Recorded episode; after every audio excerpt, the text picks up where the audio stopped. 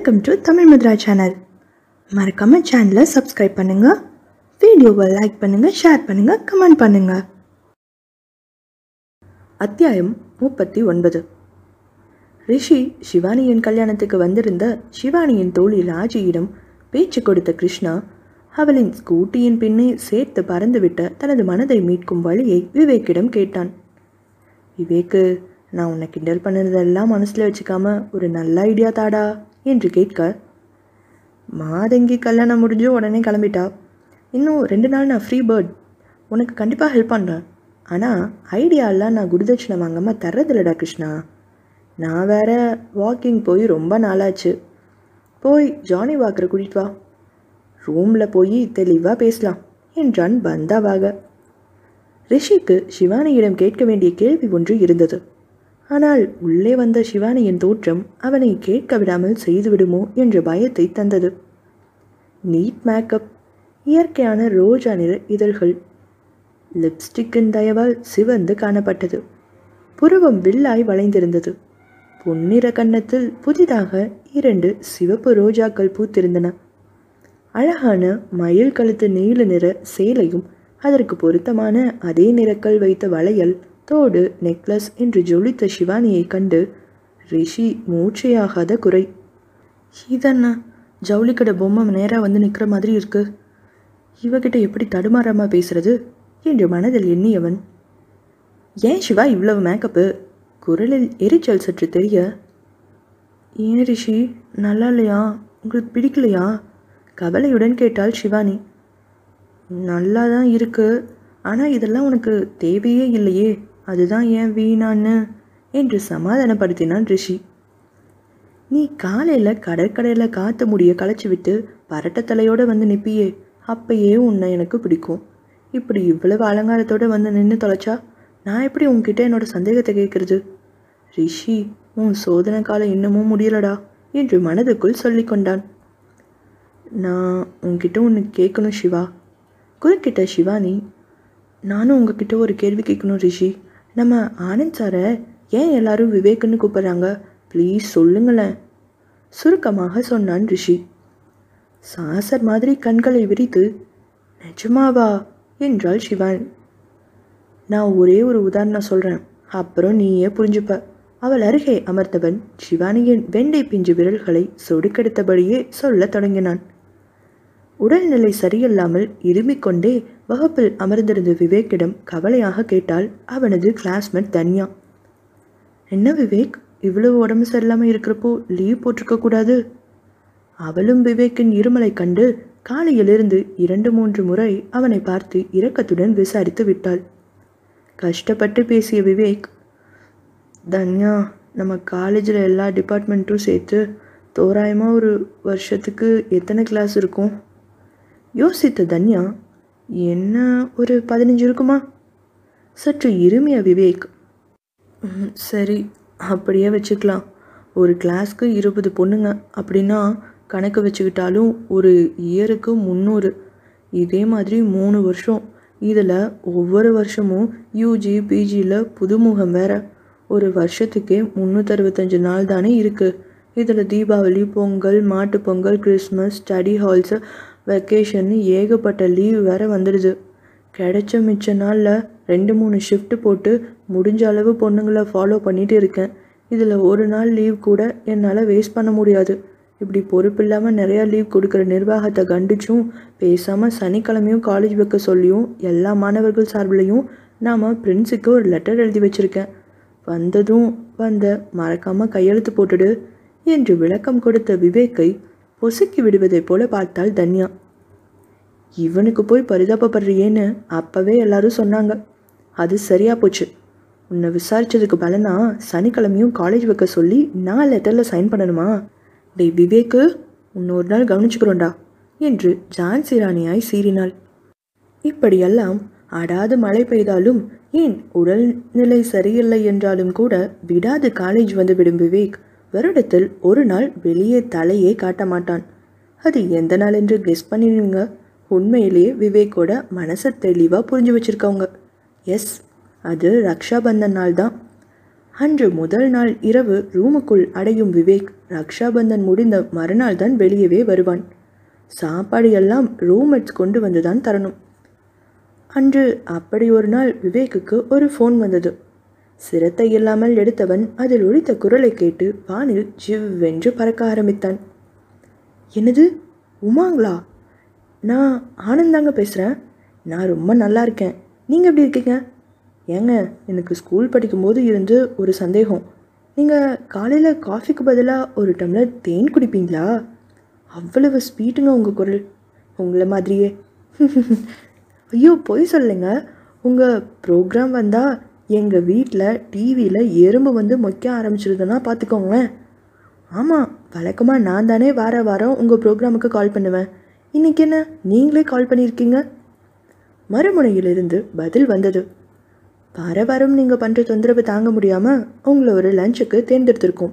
Lunch with Bhumika. இன்றைக்கி மத்தியானம் ஒரு மணிக்கு வள்ளுவர் கோட்டத்துக்கு வந்துடுங்க அங்கே பூமிகா ஷூட்டிங் வராங்க. ஸ்பாட்டில் உங்கள் கூட லஞ்ச் சாப்பிட்றாங்க. என்று சொல்லி ஃபோன் கட்டாகிவிட மேலும் குஷியானான் விவேக். கிருஷ்ணா உன்னோட கோட் இருந்தால் தாடா இன்டர்வியூ எல்லாம் இல்லைடா. அந்த தொல்லைக்கெல்லாம் நான் இன்னும் அப்ளை பண்ணவே இல்லை. ஒன்றும் இல்லை பூமிகா கூட ரெண்டு மணி நேரத்தில் இன்னும் லஞ்ச் சாப்பிட போகிறேன் கொஞ்சம் பந்தாவாக போகணும் இல்லையா? அதுதான். வள்ளுவர் கோட்டத்தில் ஃபோனை கட் செய்த தன்யா ஹே விவேக் கிளம்பி இன்னும் ஒன் ஹவரில் இங்கே வந்துடுவாண்டி அவனால் ஒரு மணி வரை வெயிட் பண்ண முடியாது. ஃபஸ்ட்டு ஷிஃப்ட் ஆளுங்க எல்லாரும் தயாராகுங்க ஏன் தன்யா? பூமிக்கான்னு சொல்லியிருக்கே அவனுக்கு பூமிக்காவை பிடிக்கலன்னா என்ன பண்ணுறது ஒருவேளை வராமல் இருந்துட்டா? காவியா சந்தேகத்துடன் கேட்க. போடி யாராவது நடிகர் பெயரை சொன்னாலாவது அவன் வராமல் இருப்பான். நம்ம விவேக்குக்கு பிடிக்காத நடிகர்களே கிடையாது. அதனால் கண்டிப்பாக வருவான். எல்லாரும் ரெடியாகுங்க விவேக் தனியாக கணித்தபடியே முக்கால் மணி நேரத்தில் ஆஜராகிவிட அவனை தப்பிக்க வழியில்லாமல் பிடித்து வைத்து கொண்டனர் தோழிகள் அனைவரும். மற்ற சக மாணவிகள் உட்பட வரிசையாக கியூவில் நின்று ரக்ஷாபந்தன் கயிறு கட்டியதில் அந்த ஏரியாவில் கயிறு ஸ்டாக் தீர்ந்தது. விவேக்கின் கைகள் இரண்டும் திருமலை நாயக்கர் மகள் தூணை போல பெருத்தது. விவேக்கின் தோழர்கள் அனைவரும் ராப்பகலாய் விழித்திருந்து அவன் கையில் கட்டியிருந்த கயிறை அவிழ்த்தனர். வார்த்தைக்கு நூறு அண்ணா போட்டு பேசும் தனது கல்லூரி பெண்களை பார்த்து மனது நொந்து போன விவேக் வேறு கல்லூரிக்கு மாறிவிடலாமா? என்று யோசிக்க அவனது நண்பர்கள் இது கடைசி வருஷம்டா. இன்னும் கொஞ்ச நாளில் ப்ராஜெக்ட்டுக்கு போயிடுவோம். அங்கே போய் பார்த்துக்கலாம் என்று சொல்லி தேற்றினர். விவேக்கின் ஃப்ளாஷ்பேக் முடிந்ததும் அந்த அறை முழுவதும் சிவானி ரிஷியின் சிரிப்பு சத்தம் எதிரொலித்தது. அறையின் மூலையில் எங்கிருந்தோ பாடல் ஒலிக்க ஆரம்பித்தது. ரிஷி இது விவேக்கின் வேலை என்பதை புரிந்து கொண்டான். என்ன ரிஷி? பாட்டு சத்தம் எங்கிருந்து வருது? புரியாமல் வினவினாள் சிவா. ம் எல்லாம் உங்கள் ஆனந்த் சார் வேலையாக தான் இருக்கும் என்று சொல்லியபடியே என்ன பாட்டு என்று கேட்க ஆரம்பித்தவன் அப்படியே அந்த ஆங்கில பாடலில் ஒன்றி விட்டான். பாடல் முடிய ரிஷியின் குரல் தாபத்துடன் கேட்டது. சிவா ஷலை. குழையாக கவிழ்ந்தன சிவானியின் இமைகள். கிசுகிசுப்பாக கேட்டான் ரிஷி. சிவா நான் முன்னாடி வாங்கி தந்த நாவல்ஸ் எல்லாம் படிச்சிட்டியா? இன்னொரு தடவை ரிவைஸ் பண்ணணும்னு சொல்லி என்னை டார்ச்சர் பண்ண மாட்டியே? வெக்கத்துடன் இல்லை என தலையாட்டினாள் சிவா. அப்படி முதல் வகுப்பில் பாஸ் ஆயிட்ட. சந்தோஷ பெருமூச்சு விட்டான் ரிஷி. அவளது வட்ட முகத்தை நிமிர்த்தியவன் அப்போ நெக்ஸ்ட் கிளாஸ்க்கு ப்ரொமோஷன் தந்துடலாமா போங்க ரிஷி சிவானியிடம் தான் பார்த்திராத வெக்கத்தை கண்டான் ரிஷி. கன்னங்களில் ஏறிய வெக்கத்தின் செம்மையை கண்டவனது உள்ளம் கேள்விகளை தள்ளி வைத்தது. அவனது பார்வை சிவானியின் கண்களை தாண்டி இதயத்தில் ஊடுருவியது. பதிலுக்கு சிவானியின் இதழ்களும் ரிஷியை காந்தமாக இழுத்தது. அவளது இதழ்களை தேடி ஆவலுடன் குனிந்தான். இதுவரை தூய்மையான காதலை மட்டுமே சிவானியிடம் காட்டி வந்த ரிஷி அவளுக்கு தான் உரிமையுள்ள கணவன் என்பதையும் சொன்னான். மீன் கொடி தேரில் ஏறி வேகமாக ஓடி வந்த மன்மதனின் ஆட்சி அங்கு ஆரம்பித்தது. அத்தியாயம் நாற்பது. சிவானியின் அளவிட முடியாத அன்பு என்ற தூண்டிலில் மாட்டிக்கொண்டு பேரின்பத்தை பருகிக் கொண்டிருந்த ரிஷியின் காதல் மனது பிரிதொன்றையும் பேசி அதனை கிடைத்துக்கொள்ள விரும்பவில்லை. இருந்தாலும் அவனது மனதை அது ஒரு மூளையில் ஏதோ ஒன்று உறுத்தி கொண்டே இருந்தது. அன்று ரிஷியின் பிறந்த நாள். சரியாக இரவு பனிரெண்டு மணிக்கு அவனது கழுத்தில் மாலையாக கைகளை கோர்த்த அவனது பூஞ்சோலை பெண்ணால் அவனது காதில் கிசுகிசுப்பாய் பிறந்த நாள் வாழ்த்தை சொன்னாள். ரிஷி இந்த டைமண்ட் ரிங் உங்கள் கைக்கு ரொம்ப அழகா இருக்கு என்று சொல்லியபடியே தான் பரிசளித்த மோதிரத்தை போட்டிருந்த தனது கண்ணாளனின் கைகளை ரசித்தாள். சிவா ரொம்ப ரொம்ப தேங்க்ஸ் என்று சொல்லியபடியே அவளை தூக்கி ஒரு சுற்று சுற்றி இறக்கினான் ரிஷி. ரிஷி இன்னொரு தடவை சுற்றுங்களேன் ரொம்ப நல்லாயிருக்கு என்று கொஞ்சம் மொழி பேசினாள் சிவானி. சிவா நீ பழையபடி வெயிட் போட ஆரம்பிச்சிட்ட போல இருக்கே என்று சொல்லி கண்ணடித்தான் ரிஷி. அப்போ நான் குண்டா? என்று செல்லமாக சுணுங்கிய மனைவியை சமாதானப்படுத்தினான். என்ன ரிஷி விஷயம்? நானும் பார்க்குறேன் என்கிட்ட ஏதோ கேட்க வரீங்க. அப்புறம் ஒன்றும் இல்லைன்னு சொல்கிறீங்க இன்னைக்கு அது என்னன்னு நீங்கள் சொல்லியே ஆகணும் என்று பிடிவாதம் பிடித்தாள் சிவானி. சற்று தயங்கிய ரிஷி முடிவில் கேட்டே விட்டான். சிவா எனக்கு ரொம்ப நாளாக ஒரு சந்தேகம். நீ எப்படி நம்ம கல்யாணத்துக்கு சம்மதம் சொன்ன? மனைவியின் முகத்தில் நிலவிய அமைதியை பார்த்து பயந்தவன். என்கிட்ட சொல்லக்கூடிய விஷயமா இருந்தால் சொல்லு. சொல்ல வேண்டாம்னு நினச்சா இந்த விஷயத்தை இதோடு நம்ம மறந்துடலாம். இனிமேல் நான் கேட்க மாட்டேன் என்று அவசர அவசரமாக சொன்னான். ரிஷி இந்த வாரம் நம்ம நாகர்கோவில் போகிறோம் இல்லையா? எங்கள் வீட்டுக்கு போனதும் சொல்கிறேன் அது வரைக்கும் பொறுத்துக்கோங்க ப்ளீஸ் என்று அமைதியாக சொன்ன சிவானியை தழுவியபடியே தூக்கத்தில் ஆழ்ந்தான் ரிஷி. மறுநாள் காலை அர்ஜுனுக்கு ஃபோன் செய்த சிவானி மாமா நான் எப்படி கல்யாணத்துக்கு சம்மதிச்சேன்னு ரிஷி கேட்குறாரு. ஒரு வினாடி மௌனத்தில் ஆழ்ந்த அர்ஜுன் பதில் சொன்னான் அப்போ சொல்லிடு சிவா. "ம், சரி மாமா. இந்த வாரம் நம்ம வீட்டுக்கு வரப்போ சொல்லிடுறேன். அந்த வாரம் நாகர்கோவில் சென்ற சிவானியும் ரிஷியும் உறவினர்களையும் நண்பர்களையும் சந்திப்பதில் பகல் பொழுதை கழித்தார்கள். இரவு வந்தது.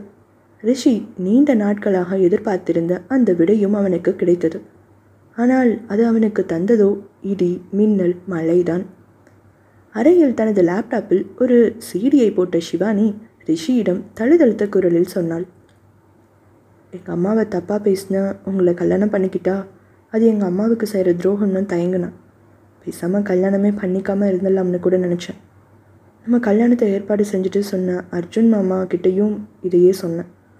அப்போ தான் மாமா எனக்கு இந்த சீடியை போட்டு காட்டினார். அதுக்கப்புறமா எனக்கு ஒரு வினாடி கூட தயக்கம் இல்லை. இது எங்கள் அம்மா எனக்காக பேசின வார்த்தைகள். எனக்கு இது வேத வாக்கு. உங்களுக்கு எப்படின்னு தெரியல. என்றபடி தன் தாய் கடைசியாக பேசியதை நடுக்கத்துடன் கேட்க ஆயத்தமானாள். கணினி திரையில் தெளிவாக இப்போது துங்கபத்ராவின் முகம் தெரிந்தது. நோய் அவரது உருவத்தை குலைத்திருந்தது இருந்தாலும் அவரது முகத்தில் ஒரு தீர்க்கம் தெரிந்தது. துங்கபத்ரா மெதுவாக பேச ஆரம்பித்தார். சிவா எப்படிம்மா இருக்க? கவலைப்பட்டு கவலைப்பட்டு நீ நல்லா ஸ்லிம்மாக இருப்பேன்னு நினைக்கிறேன். அம்மாவை நினச்சி கவலைப்படாத. ட்ரெயினில் பயணம் செய்கிற ஒவ்வொருத்தருக்கும் அவங்கவுங்க இறங்க வேண்டிய இடம் வந்ததும் இறங்கி போயிட்டே இருப்பாங்க. கண்டிப்பாக எல்லாரும் ஒரு நாள் அவங்க இடத்த அடைஞ்சே ஆகணும். நான் கொஞ்சம் சீக்கிரம் இறங்கிட்டேன். அவ்வளவுதான்.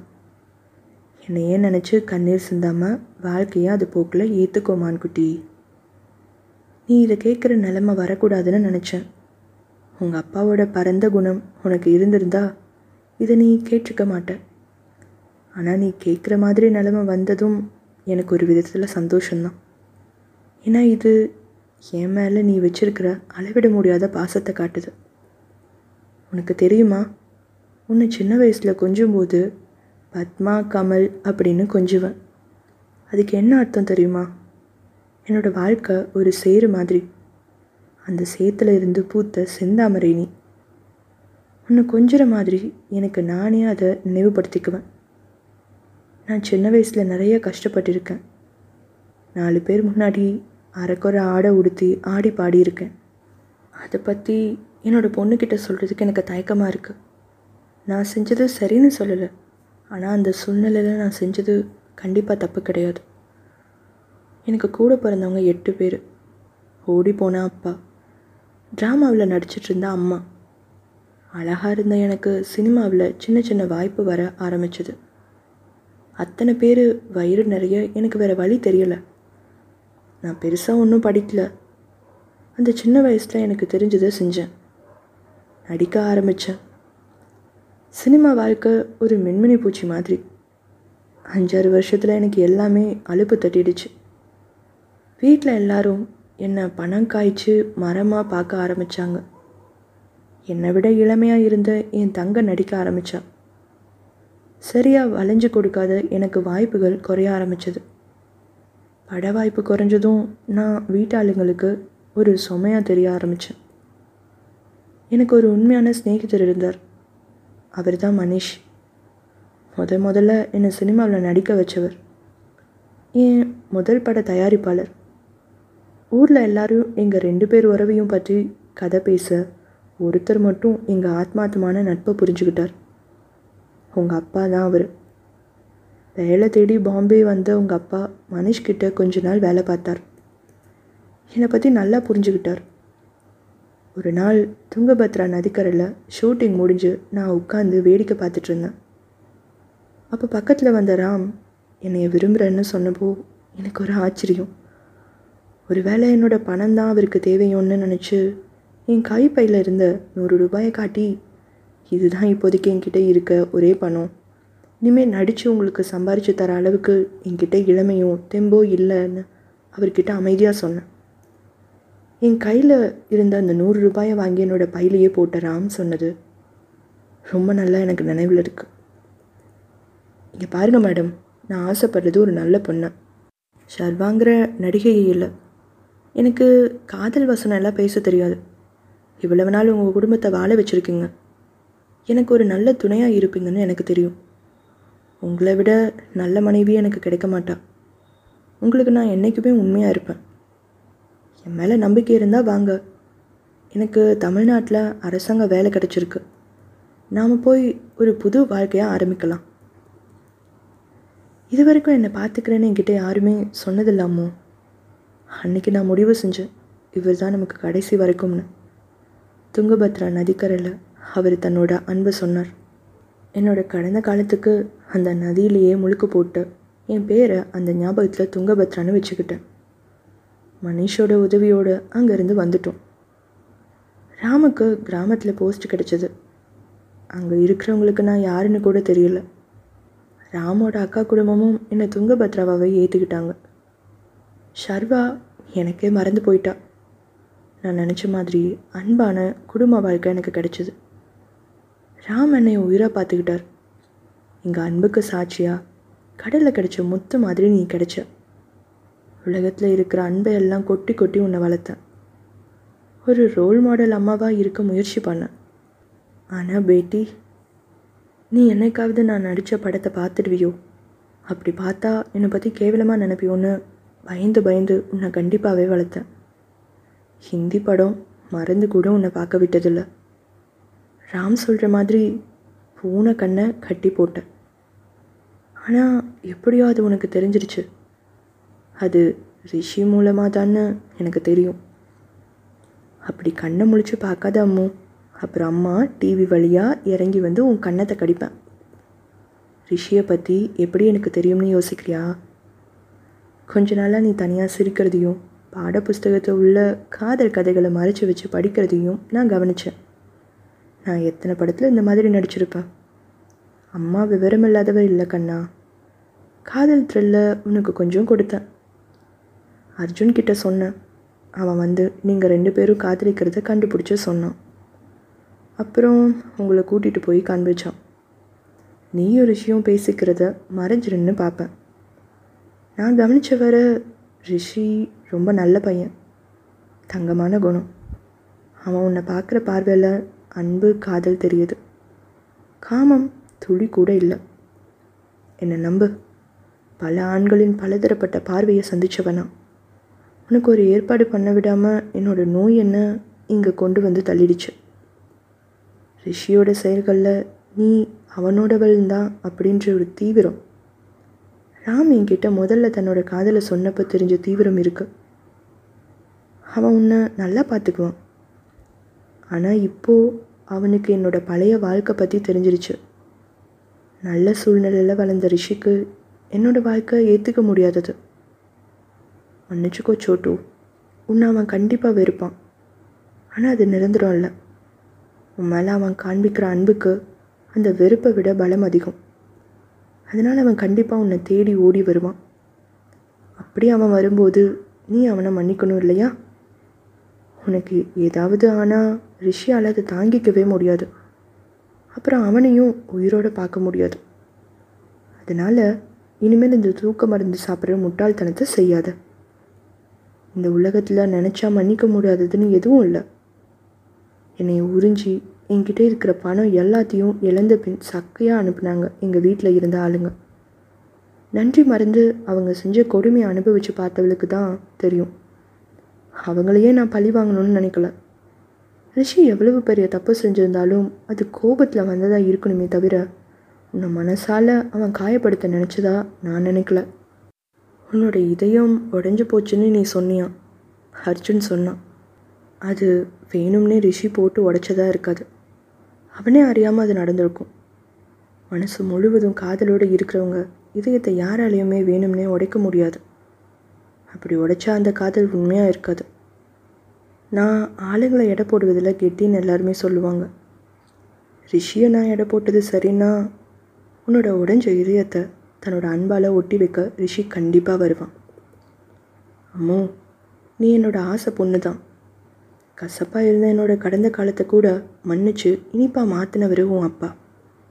அப்படிப்பட்ட தகப்பனுக்கு பிறந்த நீ ரிஷி செஞ்ச தப்பு எவ்வளவு பெருசாக இருந்தாலும் மன்னிச்சு அவனுக்கு உன் அன்பை தரமாட்டியா? வேறு யாரை நீ கல்யாணம் பண்ணிக்கிட்டாலும் உனக்கு உன் மனசில் ரொம்ப நல்லவனாக இருக்கிற ரிஷியோட காதலும் அவனுக்கு உன்னால் மறுக்கப்பட்ட மன்னிப்பும் உறுத்திக்கிட்டே இருக்கும். அது உனக்கு வேண்டாம். நேராக சொல்லும் ரோட்டை விட வளைந்து செல்லும் நதிக்கு வசீகரம் அதிகம் டியர். வளைந்து கொடு. என்னோட பொண்ணா எனக்காக சண்டை போட்டது போதும். இப்போது உன் அப்பாவோட பொண்ணுன்னு நீ நிரூபி. அவனுக்கு தாங்க முடியாத காதலையும் அன்பையும் கொட்டி உன்னைய பிரிய நினச்சது எவ்வளவு பெரிய தப்புன்னு உணர்த்தி அவனை தாண்டி நல்லது செஞ்சு பழிவாங்கு உன் பழிவாங்கும் படலத்தை மேகத்தோட மேகமாக காத்தோட காத்தா கலந்து நான் அதை பார்த்து ரசிச்சிட்ருப்பேன் என் பொண்ணு என்னை ஏமாற்ற மாட்டான்னு எனக்கு நம்பிக்கை இருக்குது ஐ லவ் யூ ஸ்வீட்டி நல்லா சாப்பிடு. அப்பாவை நல்லா பார்த்துக்கோ. டாட்டா பாய் பாய் கண்களின் நீர் வழியை பார்த்து கொண்டிருந்தாள் சிவானி விக்கி விக்கி ஆளும் சிவானியை கட்டி அணைத்து சமாதானப்படுத்தினான் ரிஷி. தோட்டத்தில் தன்னை வெட்டியவன் வீட்டில் தோரணமாய் தொங்குமாம் வாழை. எந்த துங்கபத்ராவை கேவலமாக சொன்னானோ அந்த துங்கபத்ரா மன்னித்து தந்ததுதான் அவன் காதல் வாழ்வு.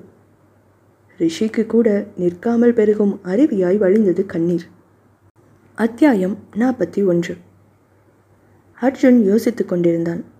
காலையில் சிவானி தனது தாய் பேசியதை கேட்க வேண்டும் என்று கூறி சீடியை வாங்கிச் சென்றிருந்தாள். இந்நேரம் அவர்கள் கேட்டு முடித்திருப்பார்கள் என்று நினைத்து கொண்டான். அவனுக்கும் அவனது தோழியான துங்கபத்ராவுக்கும் இடையில் நடந்த உரையாடல் அவனுக்கு நினைவு வந்தது. அவரை பேச வைத்து பதிவு செய்தவன் அழுத்து கொண்டான். அத்தை ஏன் இப்படி ஸ்ட்ரெயின் பண்ணிக்கிறீங்க? அந்த ரிஷி வருவான்னு நம்பிக்கை எனக்கு இல்லை அப்படியே வந்தாலும் நம்ம அம்முவை திட்டினவனுக்கு எப்படி நம்ம பொண்ணை தர்றது? அவள் மனசு அதை எப்படி ஏற்றுக்கும் அடையா ஏற்றுக்கணும் அதுதான் நல்லதுன்னு தாண்டா இப்படி பேசியிருக்கேன். சிவானி மனசுக்கு சரியாக படலைன்னா கண்டிப்பாக ரிஷியை கல்யாணம் பண்ணிக்க மாட்டான் ரிஷி ரொம்ப நல்லவன் ஆனால் அவனுக்கு என்னோடய வாழ்க்கை பிடிக்கல.